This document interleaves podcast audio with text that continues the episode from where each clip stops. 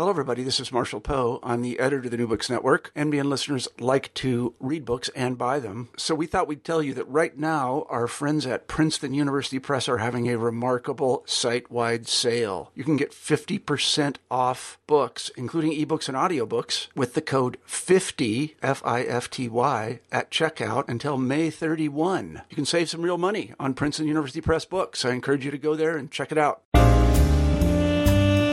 Hello, welcome to New Books in African American Studies. I'm Sean Hamilton, your host. Our guest today is Vladimir Alexandrov, author of The Black Russian. The Black Russian is an epic and often tragic story of Frederick Bruce Thomas, an African American entrepreneur who seemed to spend most of his life on both the right and the wrong side of history. Mr. Thomas was a man who did not know his place. Using the parlance of the time, he traveled widely. He opened multiple successful businesses and he confronted and combated many of the isms of his time classism, racism, and nativism, yet remained little known to many, even some of his family members until now. Vladimir, welcome, and uh, maybe you can start by telling us a little bit about yourself. Uh, thanks, Sean. I'm glad to be talking with you. Same here. I teach uh, Russian literature and culture at Yale. Um, I've been here for over 25 years. Uh, before that, I taught Russian uh, literature and culture at Harvard, and I got a PhD in comparative literature at Princeton. So, actually, working on an African American like Frederick Thomas was a very innovative project for me. Right, right. And now, um, how how did you how did you learn about Frederick Thomas? I'd never heard of him at, at all. In fact. Um, I'm glad you asked because I remember the moment in detail uh, because I read a sentence six years ago that changed my life and resulted in this book. I was preparing to teach a graduate seminar on Russian uh, culture between the two world wars, Russian emigre culture. And I was reading the uh, memoirs of a Russian singer, uh, Alexander Vertinsky, who was very popular at the end of the First World War in Russia, and then in the 1920s when he emigrated in Western Europe.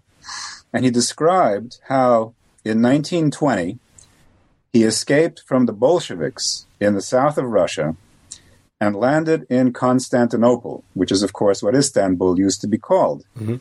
And then he um, wrote the following sentence, which I'll translate, uh, roughly saying, I then began to sing in the entertainment garden of our famous Moscow Negro, Fyodor Fyodorovich Thomas, the owner of the famous Maxim in Moscow. Mm-hmm. That so surprised me that I closed the book and put it down uh, because I had studied this period in Russian history and I knew that uh, black people of any kind were very rare in Imperial Russia, that is prior to 1917. In fact, you know, to this day, if you ask a reasonably well educated Russian person, name the most famous black person in Russian imperial history, they're likely to name someone by the um, name of Abram Hannibal, mm-hmm. uh, who actually is mostly remembered because he's the great great grandfather of Russia's national writer, Alexander Pushkin. Right. right. But uh, Hannibal lived in the first part of the 18th century. And so there were no others that stood out in the same way in the other uh, half of the 18th or in the 19th century. So I was immediately intrigued. And like anybody else who comes across something brand new and you want a quick answer, I Googled him and nothing came up. And so I used the Russian version of Google. And what came up was the same sentence from Vertinsky's memoir that had gotten me started. And so I was uh, hooked by then, and I began to dig in Yale's very rich library collections. And I found surprisingly little, and what little I found was contradictory. Um, and then I had a wonderful gift uh, ahead of me. I had a sabbatical for a year. And I decided to dedicate all of it to figuring out who this remarkable person was. And so I wound up doing research in various parts of the United States a lot in the National Archives in and outside of Washington, D.C., but I also went to Russia, uh, I went to France, to England, to Turkey eventually. I even tried to do research by proxy by hiring people in places like Rotterdam and Buenos Aires, I would have been on the first plane out there if they had turned anything up. But at the end of the year, I had found a lot of information about this man, and so I was able to uh, write the book. Right. And now, what year was Frederick Thomas born? Well, yeah. so I found out that this man, who had been referred to in Russian as Fyodor Fyodorovich Thomas, was actually Frederick Bruce Thomas, and he was born in 1872 in Coahoma County, Mississippi, where his parents had been slaves. Right. And um, t- tell a little bit about his his parents because they had a pretty interesting story, and we sort of we sort of see where he gets a lot of his am- ambition from and his sort of drive, right? Oh, absolutely. Um, there's no doubt that Frederick got his wings from his parents, who are absolutely remarkable people. Um, their life in the South was characterized by two triumphs and two tragedies. The first triumph was that in 1869, Frederick's father, Lewis, um, was able to buy at auction a 200 acre piece of land in Coahoma County, including maybe half of that being farmland. Uh, this was very unusual because even though it was Reconstruction, very few uh, black people owned any kind of property. And this was a very sizable piece of land. I remember seeing in the census records for 1870 that there were maybe 250 farms all told in Coahoma County, only six of which were owned by black families. And the vast majority of the land was owned by a few rich white families. There were lots of whites who didn't own anything either. So that was um, a remarkable achievement. And within a year, uh, oh, I didn't mention how much he had paid at auction for this, which was a real bargain. Uh, it was twenty dollars, and he had three years to pay it off at six and two thirds dollars and fractions of pennies a year over the course of three years. And then the census showed that the value of the farm, the Thomas farm, was over five thousand dollars in 1870 money uh, within a year of their taking it over. So they were immediately catapulted, or they weren't catapulted, they did it themselves.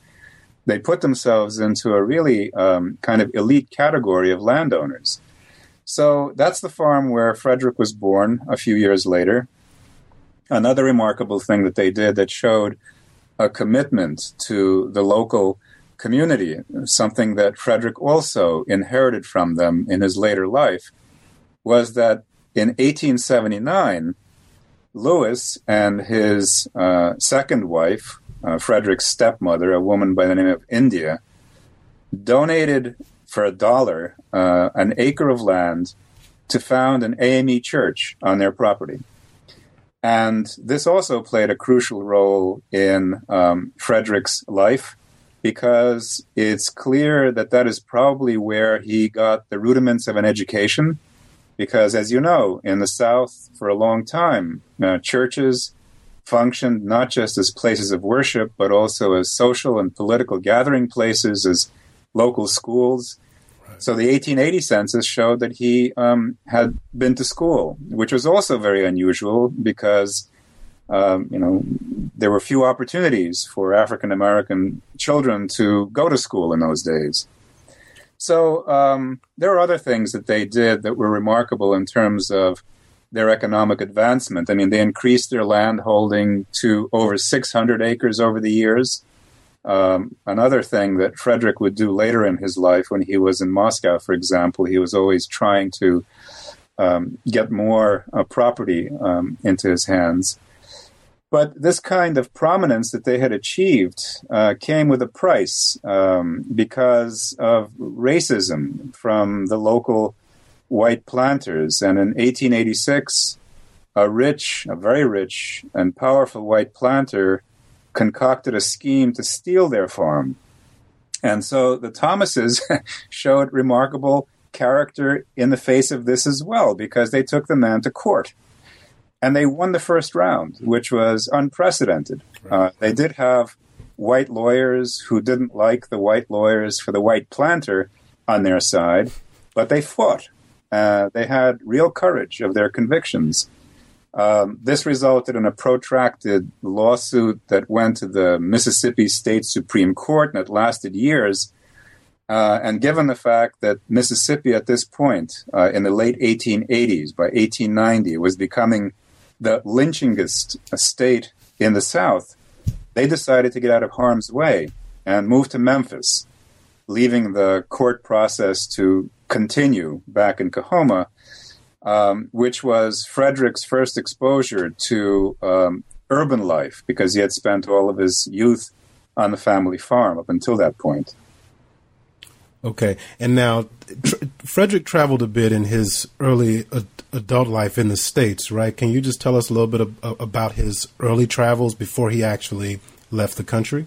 Yeah, no, that was also very unusual for a young African American uh, man in those days because somebody who had worked on a farm uh, with in the South and who was interested in urban life would normally do something like go to Memphis or some other big southern city. Uh, but Frederick uh, decided to, after the family disintegrated in 1890, decided to go north. And this was decades before the Great Migration began, which really began in earnest only after the First World War. So he went to uh, Chicago, and then he went to Brooklyn, which wasn't part of New York City yet in those days. Mm-hmm.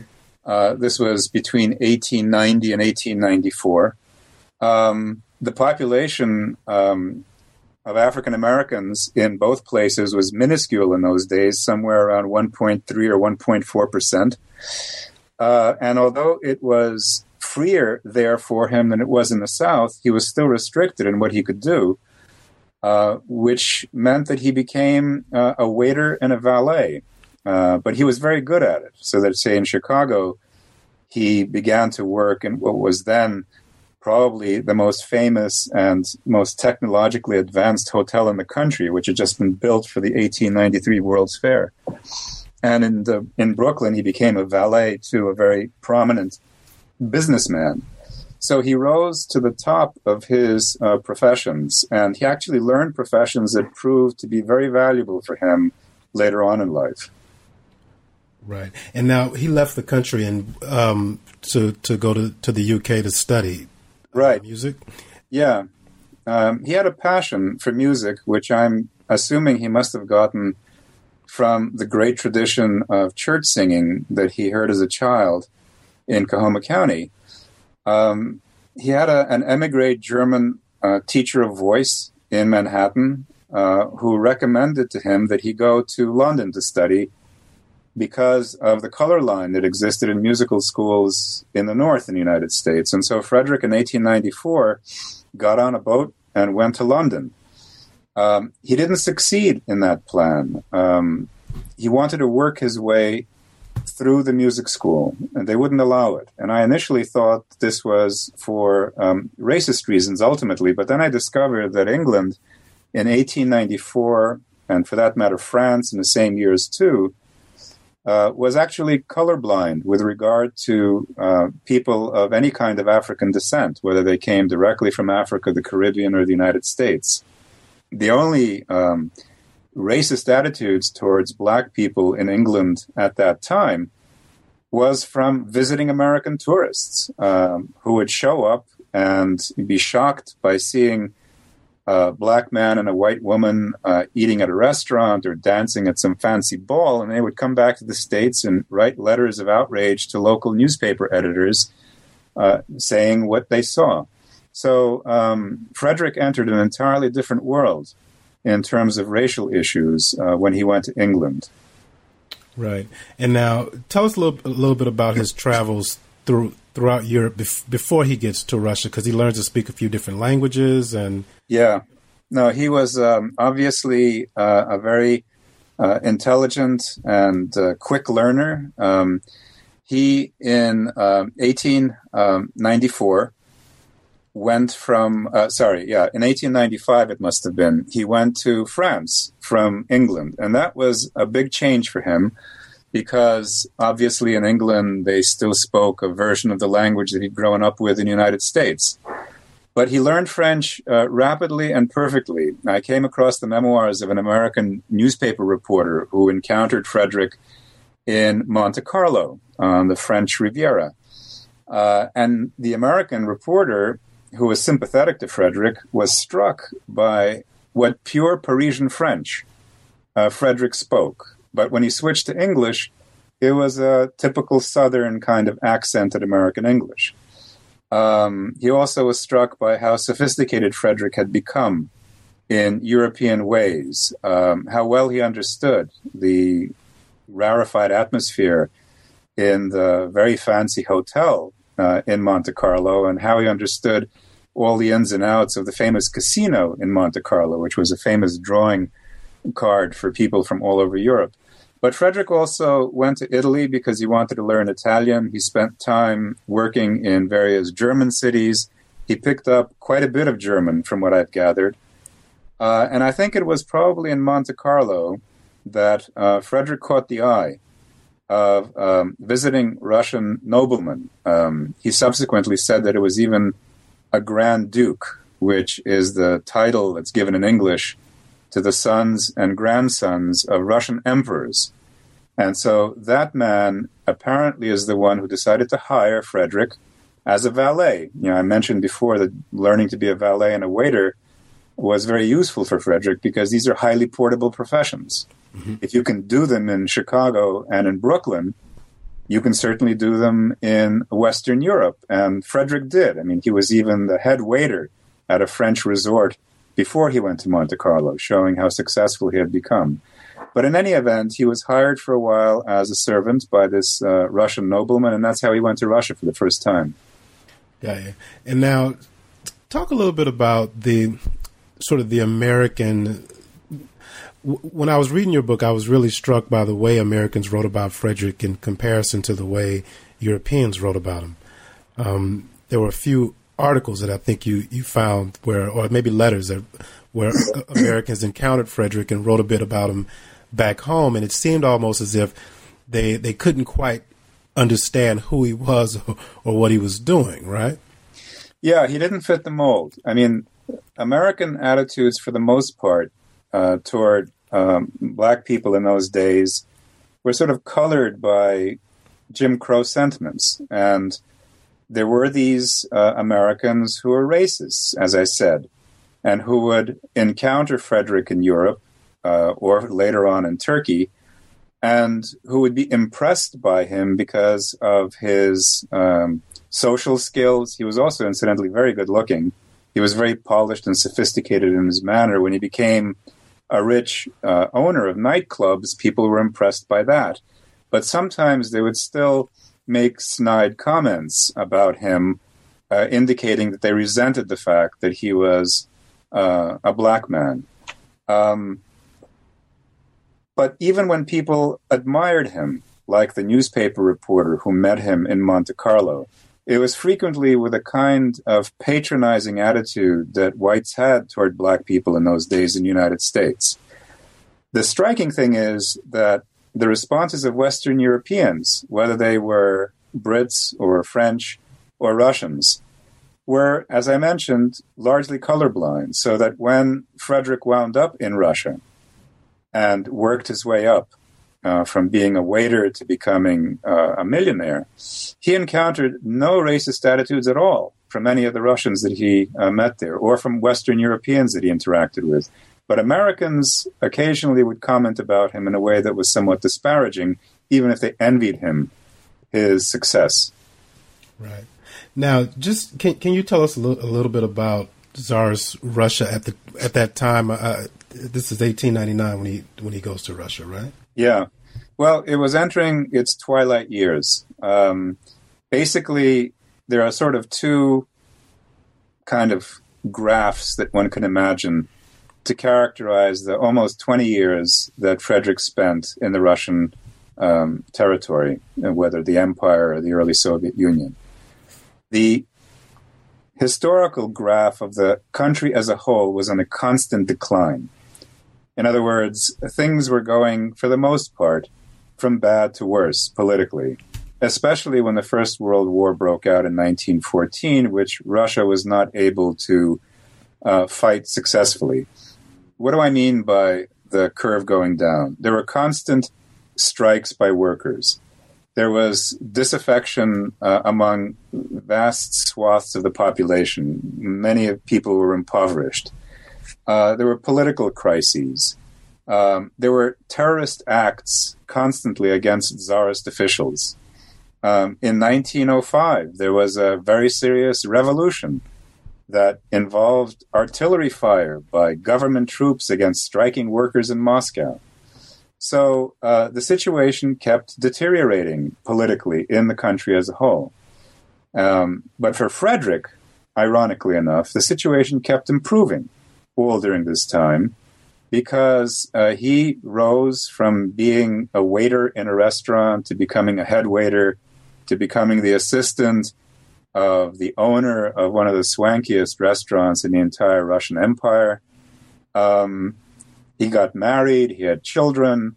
Uh, even though the political atmosphere in the country was deteriorating, uh, there were always people around who had money and wanted to have a good time and who would patronize his establishments. So there's great irony in that fact that his situation would be improving as the country was collapsing around him, which it did in the end of 1917. Right.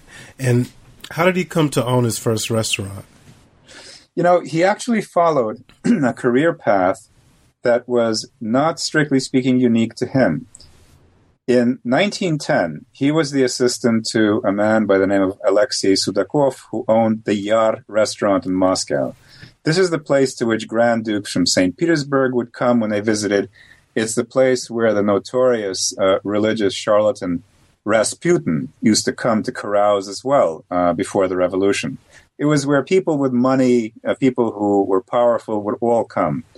And Frederick is remembered as having been uh, very uh, polished and uh, welcoming in his manner. You had to be a terrific psychologist uh, to read clients' interests, and he was t- great at this. He was the close personal assistant of the owner, and so he made such generous tips. Uh, some people would give a person like Frederick a tip of a gold uh, cigarette case covered with diamonds, for example. That by um, 19, by the end of 1910, together with two Russians who had followed a similar path and risen in the ranks, they pooled their savings together and they rented what was a failed entertainment garden in uh, the center of Moscow. Uh, they revived it. Uh, Frederick quickly became the leading figure in this, so that the three guys were referred to as Thomas and Company, showing that in the Russian press he was recognized as the one who was most importantly in charge. And within a year, they had made it into a great success, so that each one of them cleared in today's money a million dollars after a year of um, keeping this place going. And that was the beginning of his uh, great success and financial fortune in Moscow. Right. And then what, what was Max Maxime? That was his next venture, right? Yeah, he made uh, so much money in the first one, which was called Aquarium, that he decided to start um, a venture of his own. And so he found what was a kind of a failed theater slash restaurant building on a central street in Moscow, even closer to the center of the city than the aquarium was. In fact, the location is known. I've been there in Moscow, and if you stand in front of the new building put up in the spot where Frederick's Maxim used to be, you can see the Kremlin, which is at the core of the city. So it's really in the heart of the entertainment district in the city. And so this was uh, uh, a building that had various spaces in it, several stages, several places where you could eat and drink. And he would put on vaudeville shows, he would put on um, light plays, uh, musical comedy, operettas. Um, there would be very good food and drink.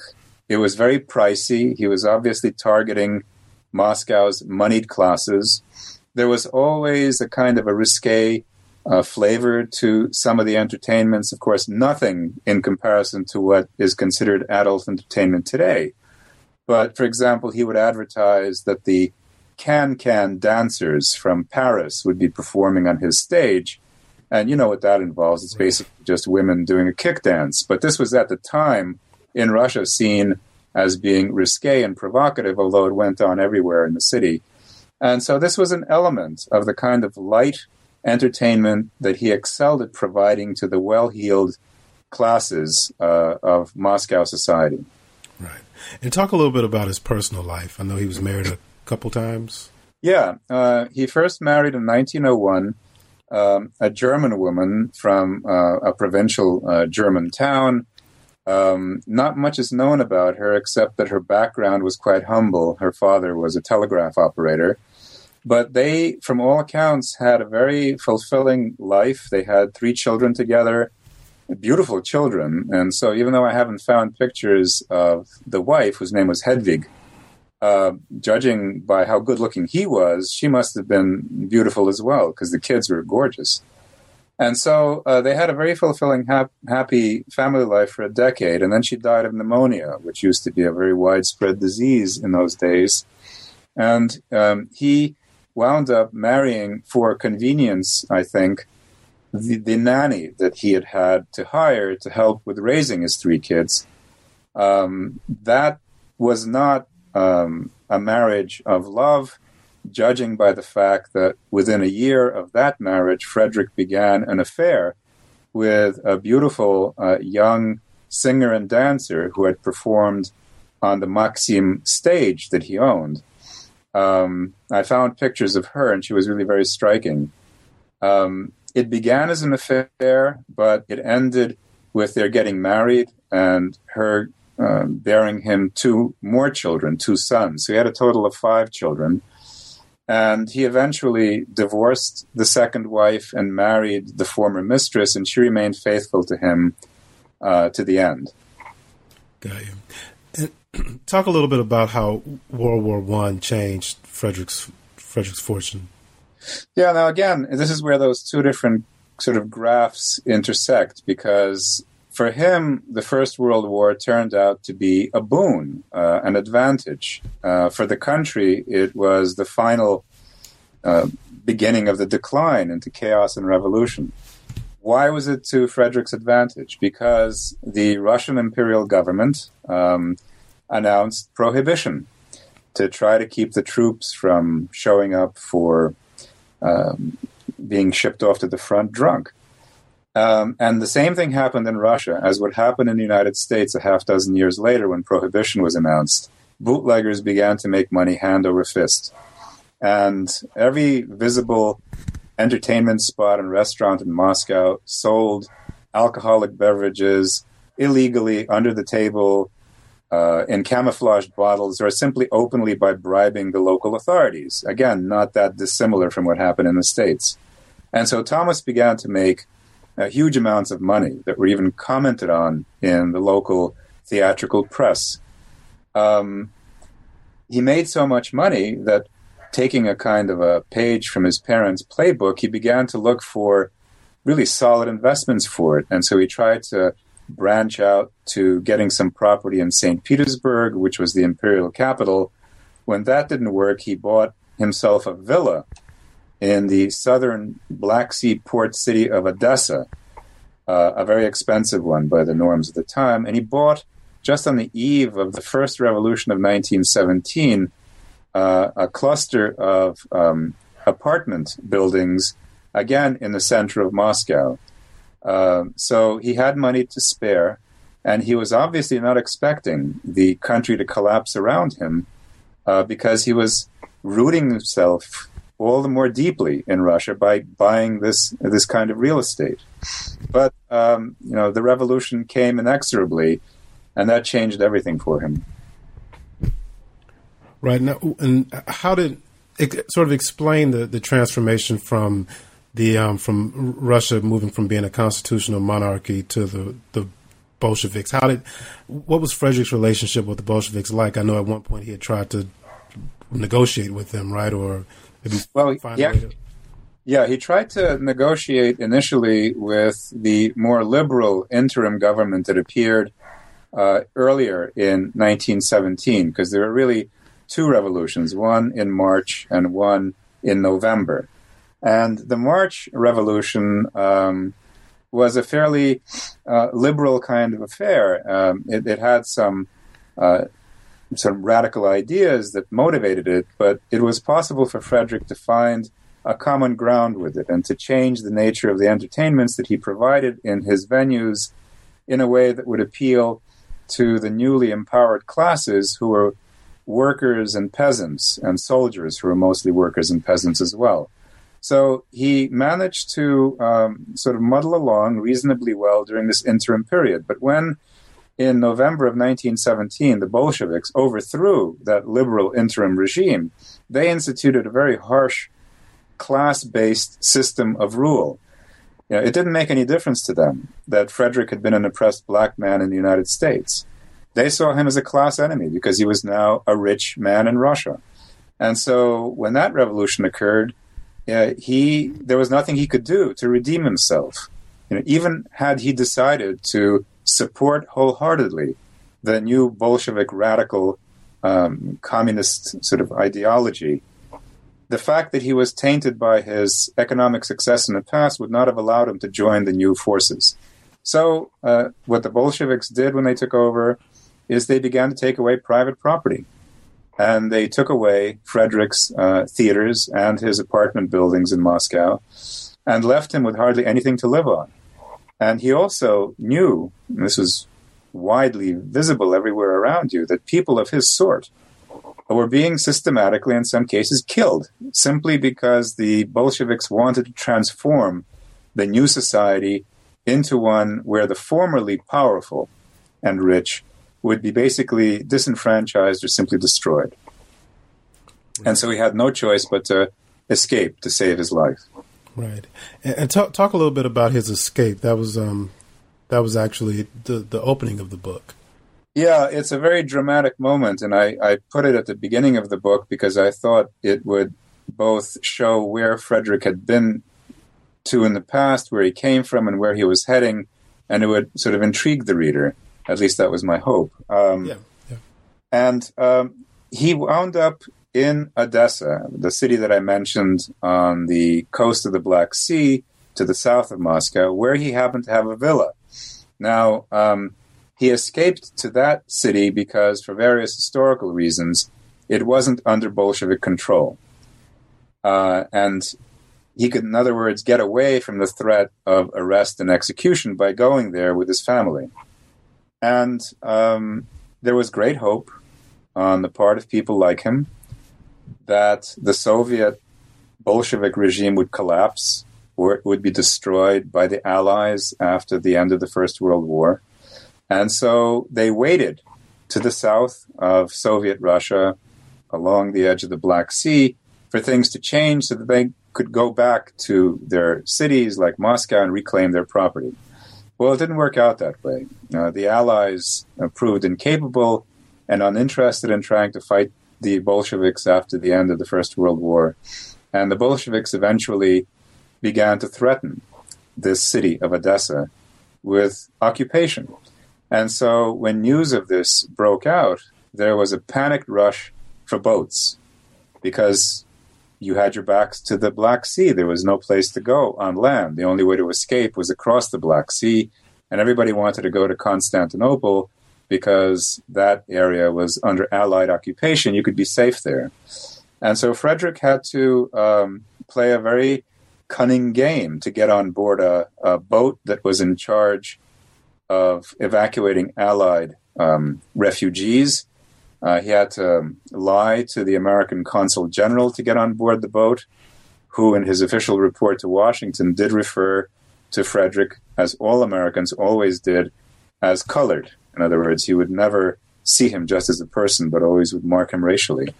And so, after a hair raising couple of weeks, he managed, Frederick did, with his part of his family, to get to the safety of Constantinople.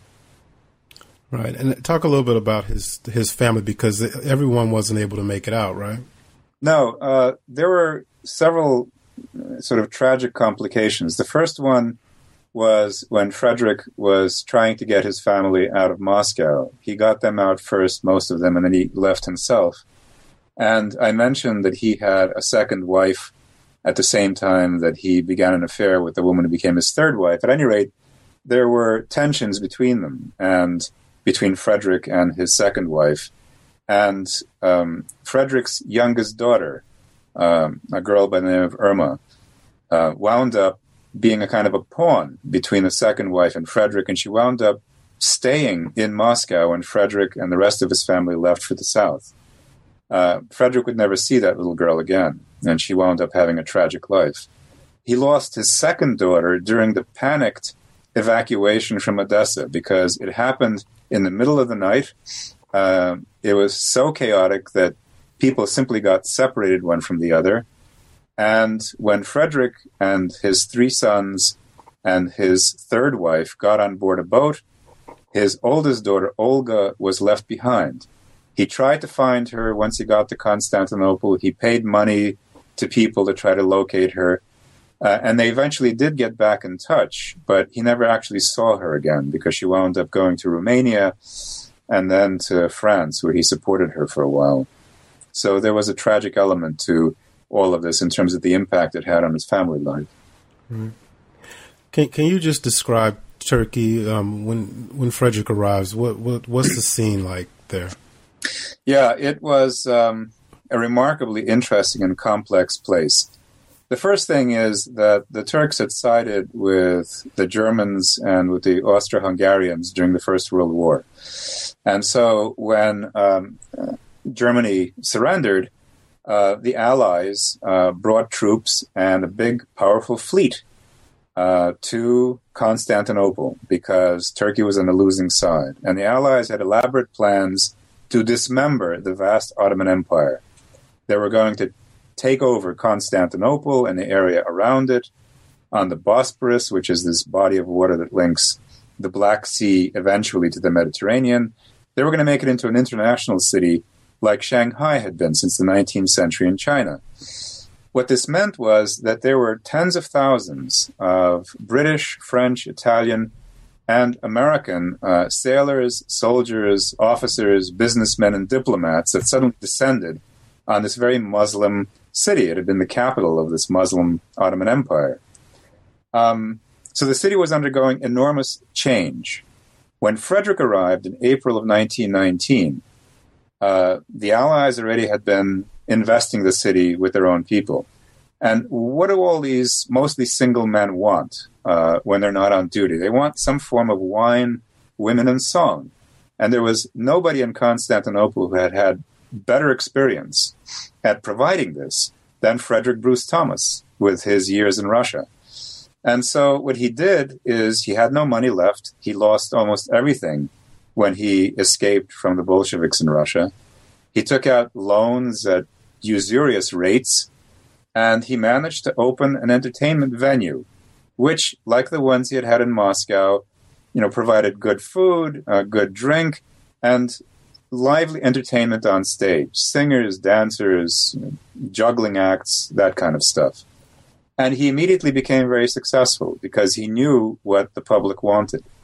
Uh, so that was the beginning of his attempt to rebuild his life. Um, the thing about him is that he never gave up. You know, he didn't just acquiesce to the racism in the United States. He didn't stay merely a waiter in Western Europe. When he lost everything in Russia, he didn't just give up he started from scratch. Um, he reinvented himself mm-hmm. repeatedly um, in a way that actually is sort of very American too, except that he did it abroad. Yeah. And, and des- describe his efforts to, to regain his citizenship. That was um, a, a, big part of his experience in Constant, Constant yeah. right? And that's when the long arm of American racism uh, reached him again after decades, because when he had been in Moscow, uh, he didn't have to deal with the Americans much at all. Uh, when he got to Constantinople, things were different. And that was because the country that had adopted him and that he had adopted, namely Russia, had ceased to exist with the revolution of 1917. The new Soviet state uh, was one that he didn't want to have anything to do with because they would have killed him. Uh, and they saw him as a class enemy. So he suddenly was a man without a country. And so he went to the Americans, who were part of the occupying powers in Constantinople and therefore real players in the history of the country at this point, and asked for recognition as an American. And he was treated with disdain uh, by the American diplomats based on the records that I found. They resented that he had a white wife. They refused to believe that they were actually a married couple Uh, they resented the fact that he arrived in Constantinople trailing stories of great financial success in Moscow. They resented the fact that when he started up his new uh, business in Constantinople, that he had lots of financial problems with merchants, and all of the merchants brought their complaints about him to the Americans in Constantinople because they took Frederick Thomas to be an American. And so he applied for uh, recognition as an American. He wanted to get an American passport to be able to travel. And uh, they, to make a long and complex story short, refused him. Mm-hmm. Um, I found documents that um, were generated by people in the State Department in Washington who were charged with looking for paperwork in his State Department archives indicating that Thomas had lived in the United States at some point. And they said, we can't find any, which is either ineptitude or a lie, because when I looked in the State Department archives decades later, I found at least eight different passport applications and lots of other stuff about him as well. And so I think that the um, functionaries in DC, as well as the diplomats in Constantinople, for the most part, were basically racist. Uh, everybody else who met Thomas immediately could tell that he was an African American from the South mm-hmm. because of his appearance and the way he spoke English. So it was on a kind of a technical pretext that they denied him recognition as an American, which meant that when the new Turkish Republic was proclaimed in 1923, he was stateless in it. He didn't have recognition by any government. And that caused problems for him down the road. Right. And now describe the transformation that that, that occurred with, with the new republic in Turkey. Well, you know, in a curious way, um, Frederick Thomas's activities in Constantinople were in step with an important aspect of the creation of the Turkish Republic. The Republic is basically um, the child of Mustafa Kemal, uh, the man who became known as Ataturk, the father of the Turks, the uh, sort of George Washington, if you will, of the Turkish Republic. Mm-hmm. He had been a military officer and he was very secular in his orientation. Uh, the Ottoman Empire was very religious. It was a Muslim empire. And um, what Ataturk wanted was to break down, for example, the barriers between men and women that were traditional in Ottoman society. Um, so he encouraged his officers to go to dances and to dance with women. It's just something that was not done in Ottoman society. Whereas it is something that was, of course, inherent in the kinds of activities that Frederick Thomas fostered in his nightclubs, because people would go to his nightclub to have a meal, to have drinks, to watch a show, and to dance. And even the Americans who resented him as a successful black man still went to his nightclubs to have a good time and to dance. Frederick, incidentally, also imported jazz to uh, Turkey. He was the first one to do it, and his venues became inextricably linked in people's minds with terrific performances of jazz and dancing to the music. So, um, you know, Frederick was doing what he did best by providing entertainment, but the entertainment helped to secularize at least some elements of Constantinople society. Um, obviously, I mean, Muslims also um, did not drink alcohol, but uh, Ataturk uh, did. Um, so that also, in a sense, advanced the cause of secularism that was a salient feature of the new regime. There were drawbacks as well um, to the republic that appeared in 1923 for people like Frederick Thomas. The old Ottoman Empire um, had been um, open to giving perks of various kinds to foreigners. So that, for example, if you were an American and you got into some kind of a traffic accident in Constantinople prior to 1923, you wouldn't be tried in a Turkish court. You could be tried in an American consular court. So these kinds of privileges and perks were common under the Ottomans. Under Ataturk, they were done away with and there were severe restrictions placed on what foreigners could and could not do, which made it difficult for Frederick to continue to run his businesses uh, because he was not a Turkish citizen. They wouldn't accept him. into Turkish citizenship. The Americans weren't protecting him. There's not much that they could have done after 23 anyway. And so he was left uh, to his own devices. He succeeded for a while, but in the end, he started to pay the price. Mm-hmm. And he fled Constantinople. Where did he go next? Well, that was really toward the end of his life when things really began to get tragic for him. He had debts that he couldn't manage for various reasons in Constantinople after having been a great success for four or five years and making a lot of money. And so he tried to escape his debtors to the new capital of the country, which was Ankara, which is still the capital of Turkey now. It had been moved there by Ataturk from Constantinople. He tried to start up a new business in Ankara. Again, he did not give up. He was prepared to try to make a new go of it. But he couldn't. And so that's where he was arrested for his debts and eventually wound up being transferred back to Constantinople to a debtor's prison, which is where he got sick and came close to dying. He died uh, in a hospital, but after having fallen ill in a debtor's prison. A tragic end. Right, right. Definitely. And now you were able to speak to, um, well, talk a little bit about his, his, um, his, the relatives that survived him after he died. Yeah, they, they had a really rough time of it. Um, I mentioned, you know, the youngest daughter uh, in, left behind in Moscow with the second uh, wife. Uh, she wound up getting out to Germany in the 1920s with her um, stepmother and had a really rough time of it there. And then eventually, later on, uh, married but committed suicide in Luxembourg. Um, the other daughter, Olga, was in pretty good shape for a while. When her father, Frederick, had money in Constantinople, he supported his daughter, Olga, in Paris, where she went to study after she had married a Russian man. But then, when Frederick started having problems in Constantinople in the mid 1920s, he had to cut off his support for Olga, and so life became very hard for her. I'm not sure exactly what happened to her, but I gather that she eventually moved to Belgium. The three sons had a really rough time of it. Uh, one made it to Prague uh, in the 1920s because the Czech Republic was very hospitable to Russian emigre students, and the young man, whose name was Michael, had been born in Moscow, so he qualified. Um, his family is the one that eventually um, survives to this day. The other two younger sons uh, made it to the United States, one in 1938, one in 1950, in a very complicated fashion, and had, from what I've been able to reconstruct, um, not very good lives in the United States. But the one sort of good family story that I can briefly describe is what happened to the son Michael, who had studied in Prague and made it to Paris.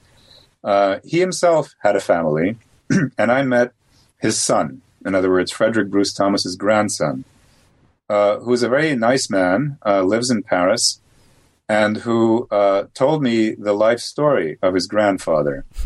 um, in fact, the way I found him is also part of the adventure of dealing with this uh, of writing this book because I found the grandson through the grandson's uh, ex-wife, who turns out to be a very well-known designer of lingerie. Uh, her name is Chantal Thomas, and if you uh, look her up on the web, she's all over the place. She has a very fancy boutique on the main shopping street in Paris, and then stores all over the world as well.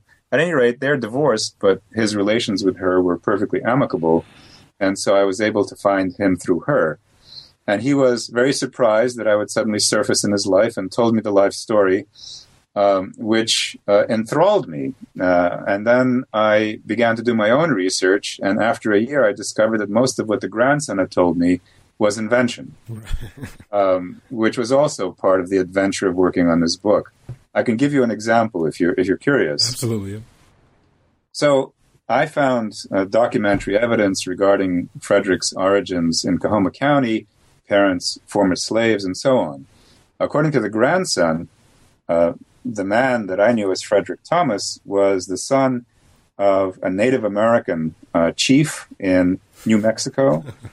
Um, he did have black and white ancestry as well, but he was the sort of prized son of a Native American in New Mexico. And rather than working his way up from the restaurant floor to positions of more and more authority, the way Frederick did, the grandson said that his grandfather had become a merchant seaman in the South China Sea, where he also became a smuggler.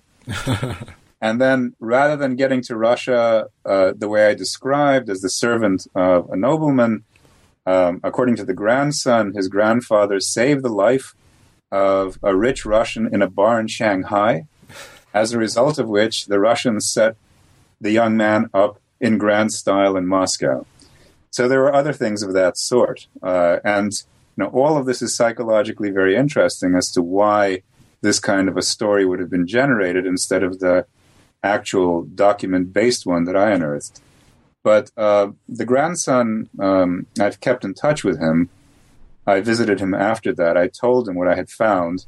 I gave him copies of documents. I was even able to give him a photograph of his own father that he'd never seen before that I found in archives. And the grandson was very upset uh, at what I told him. He said that he had been married to two different women in his life and that he had won their hands by telling the fantastic story of his grandfather as being a Native American smuggler in China. But uh, the grandson very generously let me reproduce a terrific photograph of his grandfather in my book, uh, where it shows how handsome Frederick actually was. And I sent uh, the grandson a copy of my book as soon as it was published, um, and he doesn't read English, so he's going to have to wait for somebody to translate it for him uh, before he can respond to it. But um, anyway, that's that's the connection with the family that I was able to find. Right, right, excellent. And so, just tell us a little bit about your plans for for the future, upcoming projects, anything. Well, you know, I'm never going to find the project probably as unusual and as intriguing as Frederick Bruce Thomas turned out to be because, you know, one can come across fascinating sounding people, but the question is, can you find out any real information about them? Mm-hmm. And I was uh, fortunate, or let me let me put it this way: I think I've en- I enhanced my good luck by being as thorough as I possibly could. But you can find wonderful people and not find anything about them to speak of. So I'm interested in doing another book along these lines that would focus on an interesting person living in turbulent times. And like almost everybody else in the United States, I'm really attracted to the Civil War. Mm-hmm. And so there are two people that I'm thinking about. One of them is a Union general by the name of John Turchin, who actually turns out to be an ex Russian imperial colonel by the name of Ivan Vasilievich Turchaninov, hmm. who came to the United States in 1858 and then became the commander of an Illinois um, volunteer regiment uh, when the Civil War began. And then another fellow that I'm interested in is also has a Russian American connection. It's Cassius Marcellus Clay, but but you know the 19th century um, planter from Kentucky. Ah, okay. After whom you know Muhammad Ali and his uh, original name was named. So Cassius Marcellus Clay came from a rich family in Kentucky. Uh, he went to Yale, uh, where he heard William Lloyd Garrison, uh, you know, preach against uh, slavery and for abolition. He became an ardent abolitionist. He freed the family slaves back in Kentucky. He had a very uh, visible political career, and Lincoln appointed him as his ambassador to Russia during the Civil War. And so the original Cassius Marcellus Clay became very fond of Russia. The Russians loved him. And he did everything he could to keep Russia on the side of the Union during the American Civil War because Britain and France came very close to supporting the South openly. Britain sent troops to Canada. The Russians sent a fleet to New York and another one to San Francisco in 1863 to show their support for the Union and their opposition to the Brits. So this was another person who sort of bridged Russia and the United States at a crucial time in American history. That's very fascinating. So I'm thinking about these two individuals as possible subjects. Yeah, that sounds great. Fascinating, definitely. Yeah, definitely. And you know, there, there are also these wheels within wheels here because the personal life of these individuals is very much connected to the kind of historical events in the United States, and those in turn are being affected by events in Europe. So there's a lot of really interesting meshing of stories that is possible here that attracts me. Right, right, yeah.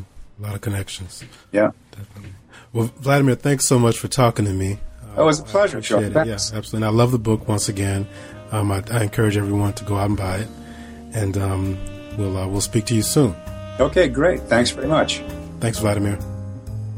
You've been listening to an interview with Vladimir Alexandrov. I'm Sean Hamilton, the host of New Books in African American Studies. Thanks so much for listening.